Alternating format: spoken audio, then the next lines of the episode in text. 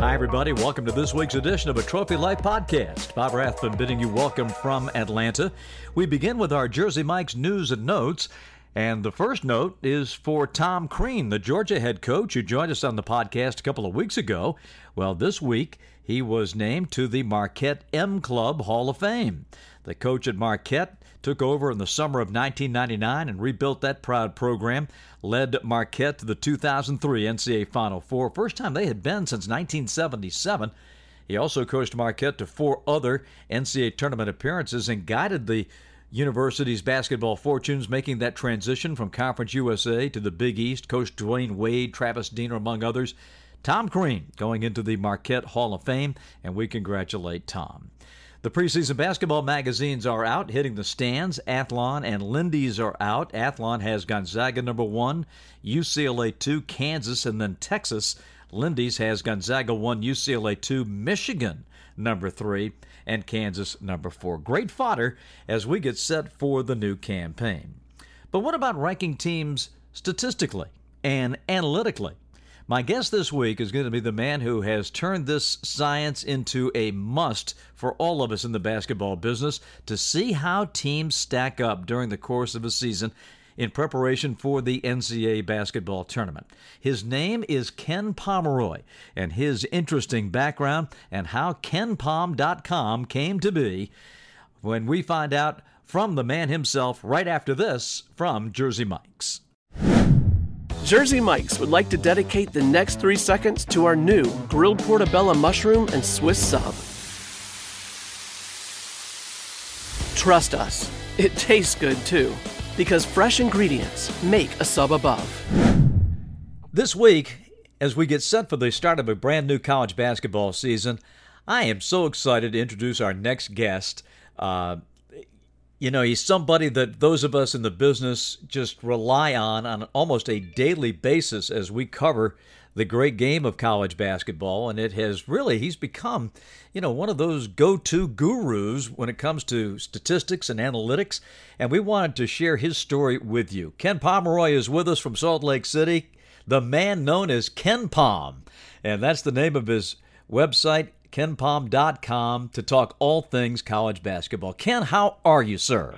I'm doing great, Bob. It's uh, yeah, getting to be that time of year where uh, season is just around the corner, and uh, there's a little bit of nervousness in uh, in my belly putting together data and, and getting the site ready. So uh, I think this uh, podcast here is another sign that uh, that we're getting close. Well, we'll talk about the season and what you're looking at uh, in just a moment. But I think for our audience, we want to introduce them to you uh, and get to know you a little bit.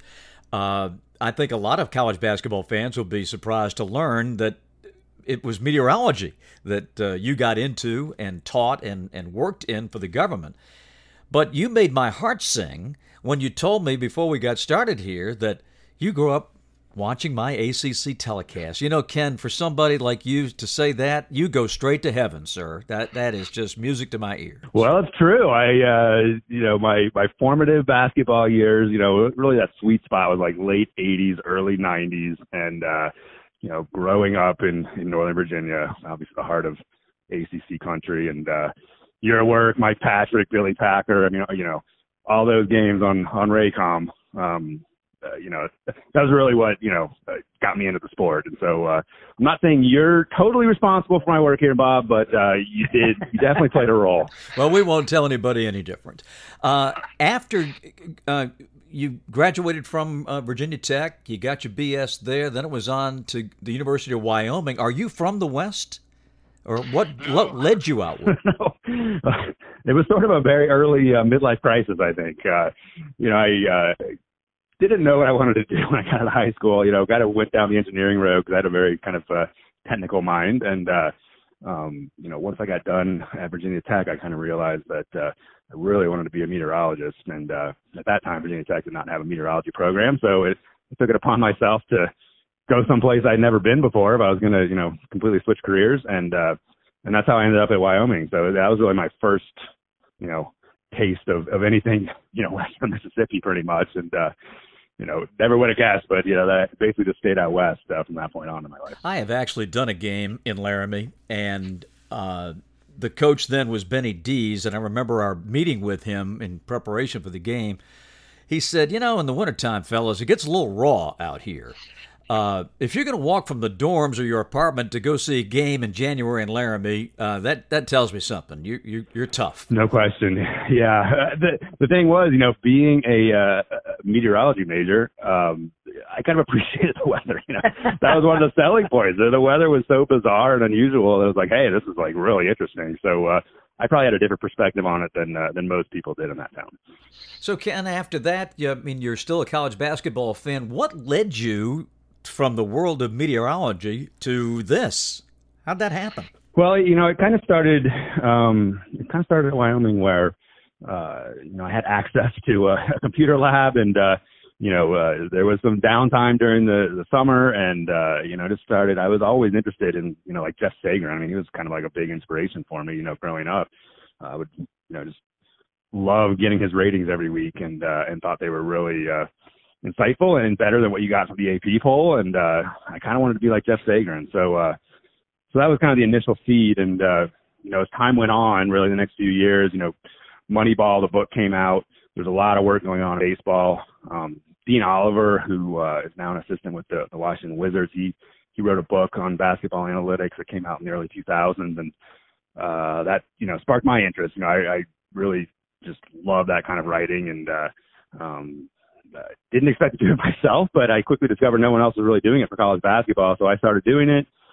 And from that, you know, came stats. You know, I needed some stats to to use in my writing, so I kind of had to, you know, gather the data and, and make those stats. But uh, that was kind of the chain of events that really led to uh, to starting my site and uh, and you know eventually getting to where it is today. I was reading Nick Greene's book uh, this summer about how to watch basketball like an expert, and you were mentioned in there. And the way that you put this together, there was a story in the book about how you were watching a basketball telecast, and I believe it was an Air Force game, and the announcers were talking about the defense was so great, and you're saying, wait a minute, no, no, no, that's not the case. Uh, just because the game's in the 50s or the 40s does not mean the team is playing great defense. And did that uh, help spark you toward this line of work? It sure did. Uh, yeah. So uh, a gentleman by the name of Joe Scott was coaching Air Force in the early 2000s, and uh, things have come full circle. He's back coaching Air Force again. But uh, you know, in those early days, he ran he ran a very extreme version of the Princeton offense, which uh, you know used the entire shot clock almost all the time. And uh, uh, you know, the games are very low scoring, and people talk about how their scoring defense was great. And I mean, you could you could watch them and you could look at their stats and you can kind of see well they're they're a pretty good shooting team. Like they don't call the Princeton defense, Bob. They call the Princeton offense. So obviously, uh, you know, offense is probably the selling point here. And uh, and yeah, that did that did uh, kind of uh, really motivate me to uh, you know see how good their offense really was because it was fairly clear people were just looking at points per game score to make judgments on teams, and it's obvious that you know, there was a big difference between you know a team like Air Force that played a really slow style and a team like you know North Carolina that you know, got him down the court very quickly. So uh, that was that was definitely a big moment uh, in, in terms of the development of my site. Are there parallels between predicting the weather and predicting the outcome of a basketball game? Oh yes, and I I think uh, you know people sometimes they look at my past and they say you know wow what a weird jump that was to go from predicting weather to, to basketball, but that's uh, uh, there is a connection there, and that is that there's there's uncertainty when you make predictions, and uh, for people who have to deal with weather, you know, the uncertainty is kind of aggravating. You know, they they're like, why are you telling me there's a 30% chance of rain? Okay, you just tell me if it's going to rain or not. Um, but uh, our science is not good enough to do that. And uh, you know, that uncertainty is appealing in basketball, right? Like, uh, you know, Oral Roberts, uh, you know, making a run in the NCAA tournament uh, you know, you could not predict that with absolute certainty before the tournament started or anything close to that. Most people would have said, uh, they're not, there's no chance they're going to do that, but there was a small chance they do that and things kind of went right for them and, and ultimately they did it. And so, uh, the fact that we, we can't predict things with absolute certainty makes, uh, sports a lot of fun to watch. And, uh, you know, part of my, part of the goal on my site was really to kind of apply, uh, you know, that principle, like how, what are the chances that this team does this? You know, that way, when something unusual does happen, we can kind of like categorize it and rank it and compare it to past events and see, you know, well, you know, was this Oral Roberts run really unusual? You know, how does it compare to you know Davidson getting to the Elite Eight when they had Steph Curry, things like that. Ken, one of the things about basketball that I think is so different than the other sports is the home court advantage. It doesn't matter the level, whether it's the NBA, college, high school, you name it. For some reason, the home court advantage in basketball is a very real thing. Uh, I guess, what, 75% in the NBA, home court team wins. Um, we can get into, you know, all those factors, but the reason I brought that up is in analyzing college basketball last year, there was no home court advantage for very for the vast majority of all the games that were played. They were played in empty gyms. How did you feel like that may have skewed some of the results? It certainly played a role. I, You know, it was interesting. I mean, that's something that uh, is a has always been an interesting uh, area of research for me. You know, obviously that's one of the big reasons I was attracted to college basketball because it always felt like home court advantage was huge and the fans were were crazy and uh, um, you know, that was a, a big reason to watch games. And last year, you know, so in a typical college season, you know, you look at conference play, home court advantage has been gradually decreasing over, you know, recent decades. A normal year, it's roughly like 60 to 62 percent of home teams win in conference play. Um, and last year it was 57.5 percent. So, you know, it's kind of interesting. Home court didn't go away. You know, instead of being, you know, three and a half points for, you know, a, an ACC game or a Big 12 game, it was, you know, something like two and a half to 2.7 or something like that. So, you know, it, it, it decreased. It went down. Clearly, the lack of fans, um, uh, you know, had an impact. But there was still a significant chunk of home court advantage left, which I really thought was interesting. Obviously, we'll I think we'll see the normal home court advantage come back this year, but uh, overall, it didn't have as big of an impact as uh, as I would have thought. Are the numbers going down, excepting last season for the obvious reasons? But are the numbers coming down because the conferences are getting so much bigger? I think there's a. It's hard to say. We're just going to have to guess at this one, Bob. But personally, uh, you know, when you look at what causes uh, home court advantage, it, you can usually trace it back to the officials. And obviously, you can go back from officials to the fans as well, like the fans having influence on the officials. But certainly, it comes down to like teams getting you know favorable calls in certain situations. I think the technology that has been developed uh, to for officials to evaluate themselves now, where it's really a lot more objective than it was 20 years ago. They can look on video and see the bad calls they made, know they're getting evaluated on those calls. Um, you know, it really compels them to try and make the fair call a lot more often than they used to. Not that they were intentionally, you know, favoring the home team before. It's just a natural thing when 10,000 people are, are yelling at you and, and cheering you when you make a certain call or booing you when you make a different call.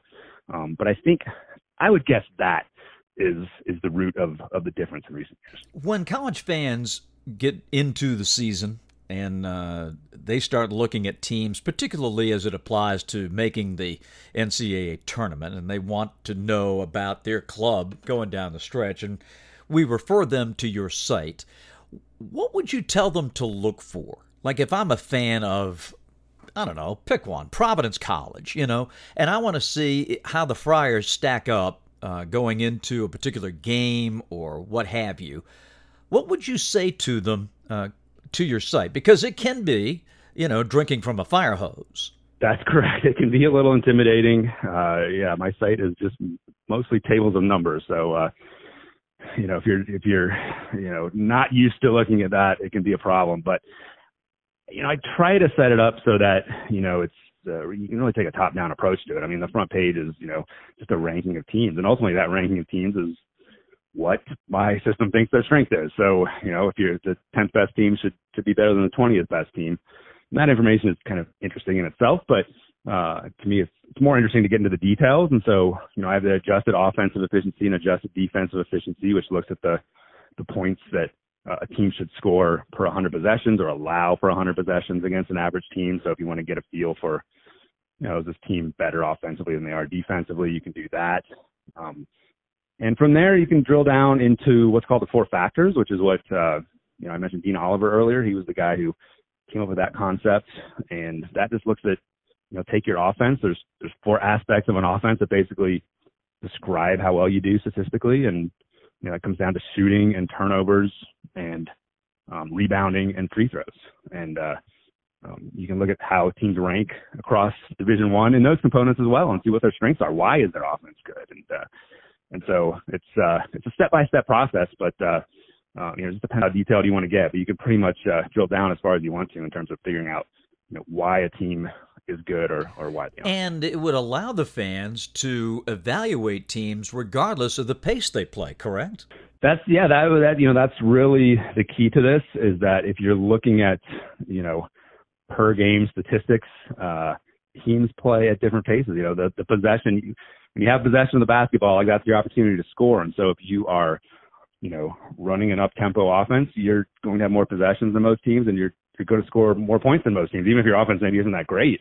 Uh, you also the other team's going to get the ball a lot too in that case, and the other team's going to score a lot of points. And so your defense is going to look poorer than than other teams well just because of your pace. So yeah, everything is is really kind of scaled to either a percentage or uh, a per possession stat. It's really everything's scaled to the opportunity you have to do that thing, whether it's you know score a basket or, or get a rebound or, or make a free throw or whatever. Like we're looking at opportunities and not just the entire game itself.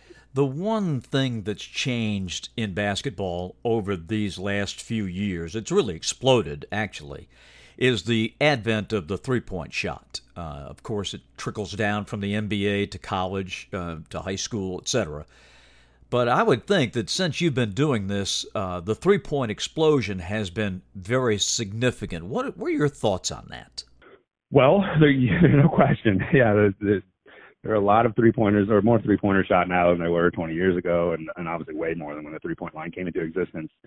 Um, you know, my thoughts are, I think in a general sense, it's not, you know, people like blame the three point line, but, you know, the, the one big change that, that we've seen, whether it's the college level or the NBA level the last 20 years, is that, uh, big men are way better than they used to be. Like, it used to be you just, you know, threw a seven footer out there and you expected him to have his back to the basket and he, you know, didn't venture more than 10 feet from the hoop. And um, now, you know, in order to get a job and play in big games in the NBA, certainly you have to, you know, you have to be able to move, you have to be able to guard multiple positions, you have to, you have to be able to shoot from distance.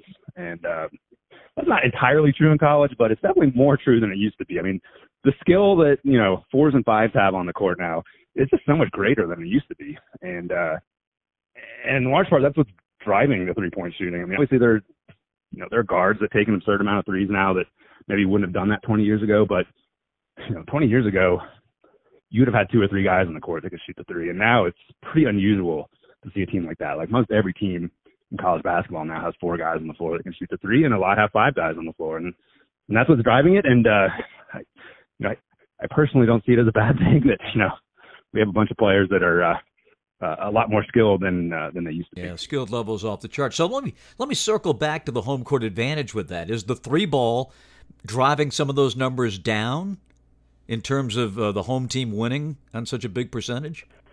Uh, I don't, I don't know. Again, we're kind of speculating here. I, it's hard for me to see that connection. There's a very small, you know, home court advantage in terms of three point shooting itself. So like home teams do tend to shoot a little better on the 3 mm-hmm. So in that sense, I would think, you know, maybe it would help home court advantage, but obviously, um, if it's doing that, it's it's not overcoming what other factors exist. So uh, so yeah, I don't know. I don't know if home court is is being helped or, or hurt by the three, but uh, um, but certainly there are a lot more of them being shot in every game. Now you're getting ready to crank up the new season. Let me ask you this: Do you start over at ground zero for every year, or do, is there carryover? Uh, so when it comes to the ratings, yeah, I I do have a preseason rating uh, that I started about ten years ago. That you know seemed like an impossible task because you know there's so much player turnover and in college, but uh, but ultimately cranked something out, and it was pretty popular, and so I've continued to do that every year, and and so I I do start with a rating. Ultimately, that rating fades away. Um, you know, by mm, about two thirds of the way through the season, it the, the preseason ratings are completely forgotten. But uh, yeah, we do have a, a preseason rating, just like the AP poll. You know, we got a, a preseason rating, kind of get the fans interested and and put the teams in some sort of uh, sensible order to start the season. And can you share with us uh, some secrets about that? Yeah, well, yeah, what would you like to know, Bob? I can tell you who's uh who's going to the Final Four. Ken, that's all we care about. No. okay. Oh. I can tell you that Florida is preseason number thirty-five. Is that enough for you? Okay, I, you got my you got my attention.